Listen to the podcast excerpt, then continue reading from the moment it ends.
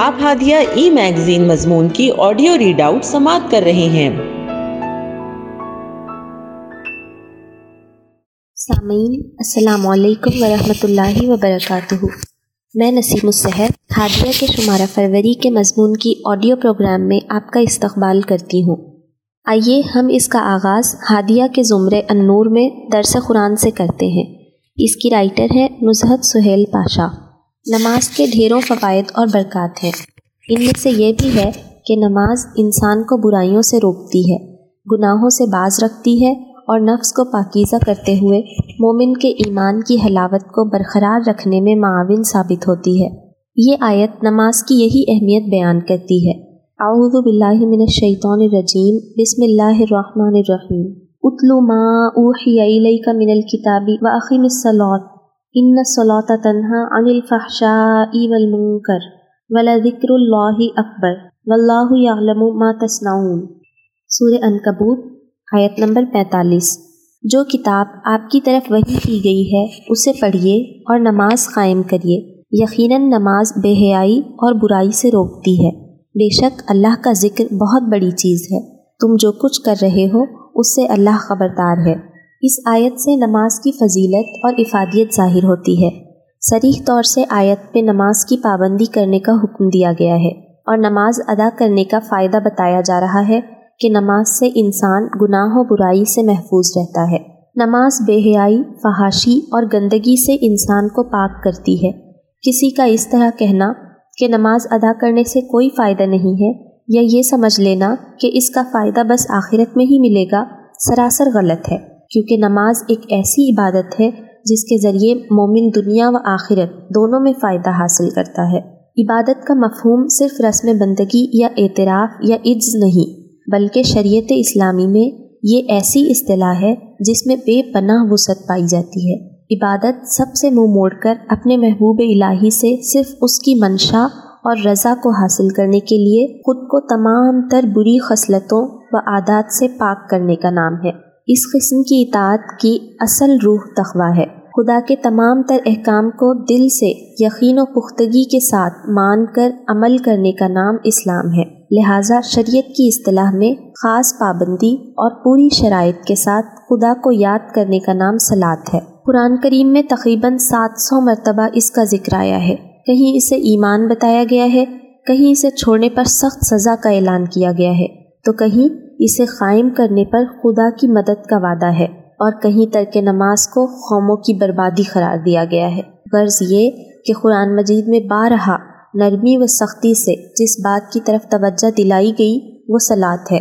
دنیا میں مومن نماز کے ذریعے بے حیائی اور برے کاموں سے دور رہ سکتا ہے۔ پانچ وقت خدا کے سامنے کھڑے ہونے کا خوف نماز کے درمیان وقفے میں مومن کو فحاشی سے بچاتا ہے۔ فتنوں کے اس دور میں جہاں چاروں طرف عریانیت نظر آ رہی ہے کہ جس سے انسان آنکھیں موندے، مگر فتنے ہیں کہ انسان کو دلدل میں مختلف طریقوں سے کھینچ رہے ہیں۔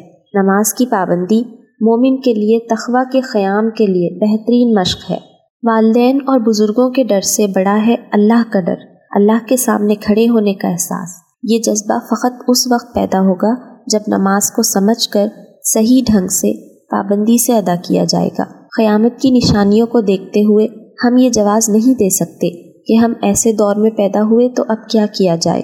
نماز شیطان کے خلاف مومن کے لیے زبردست ہتھیار ہے۔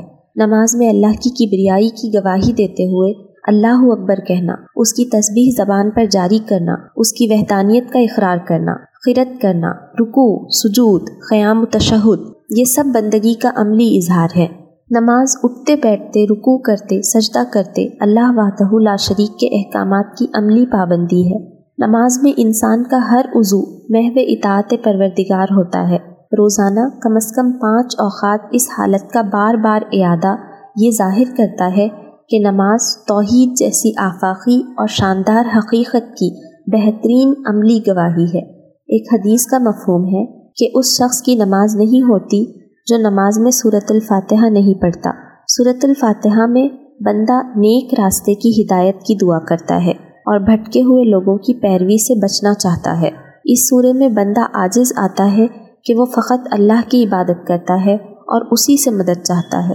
روزانہ پانچ وقت ساری رکعتوں میں بارہا آیات ربانی کے ذریعے دعا مانگنا بندے کے دل میں ہدایت کی افادت بھی اجاگر کرتا ہے۔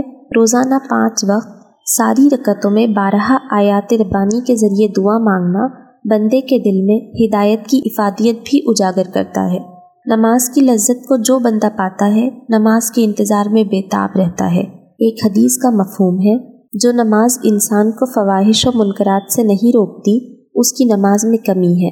نماز کی اہمیت کو سمجھتے ہوئے اگر بندہ نماز کو صحیح طریقے سے ادا کرنے لگے تو یہی نماز اسے فتنوں سے بچاتی ہوئی خیر و عافیت کے ساتھ حشر کے میدان تک لے جائے گی اور انشاءاللہ جنت تک پہنچا دے گی۔ جو لوگ نماز کی لذت سے بہراور ہوتے ہیں وہ اپنے خالق اور پروردگار کی مخالفت کا کوئی تصور بھی نہیں کر سکتے۔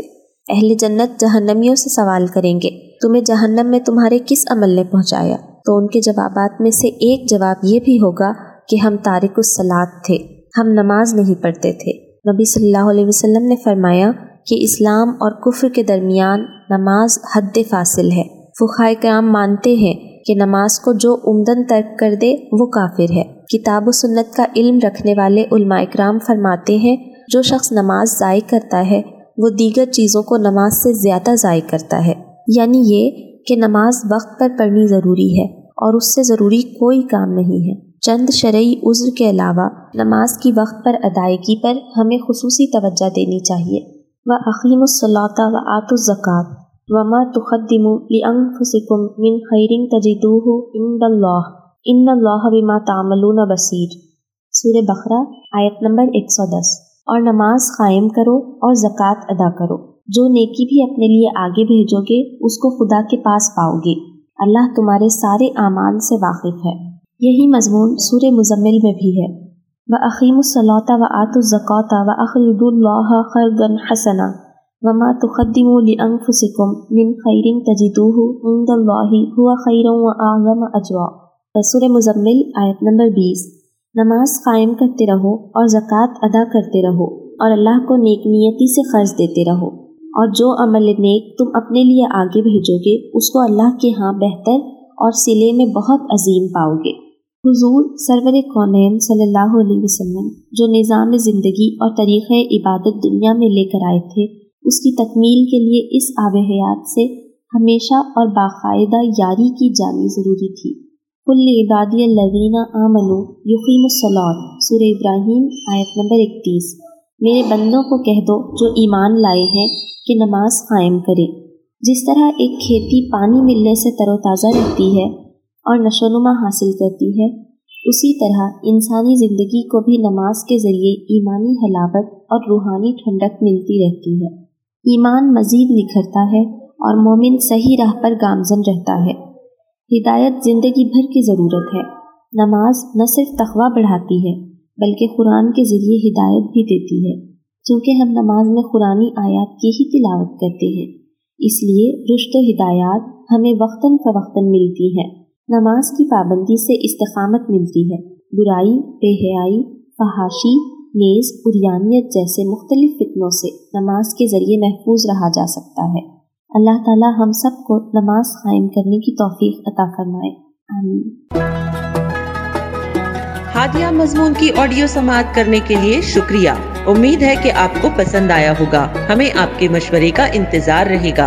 اپنا مشورہ، تبصرہ اور مضامین editor at Hadiya dot in پر ارسال کریں، اور ہادیہ ای میگزین کے مضامین کو پڑھنے کے لیے website W W W dot Hadiya dot in subscribe کریں۔ انشاءاللہ ہم اگلے ہادیہ ای میگزین کے شمارے سے دلچسپ مضامین کی آڈیو لے کر حاضر ہوں گے۔ تب تک کے لیے اجازت، اللہ حافظ۔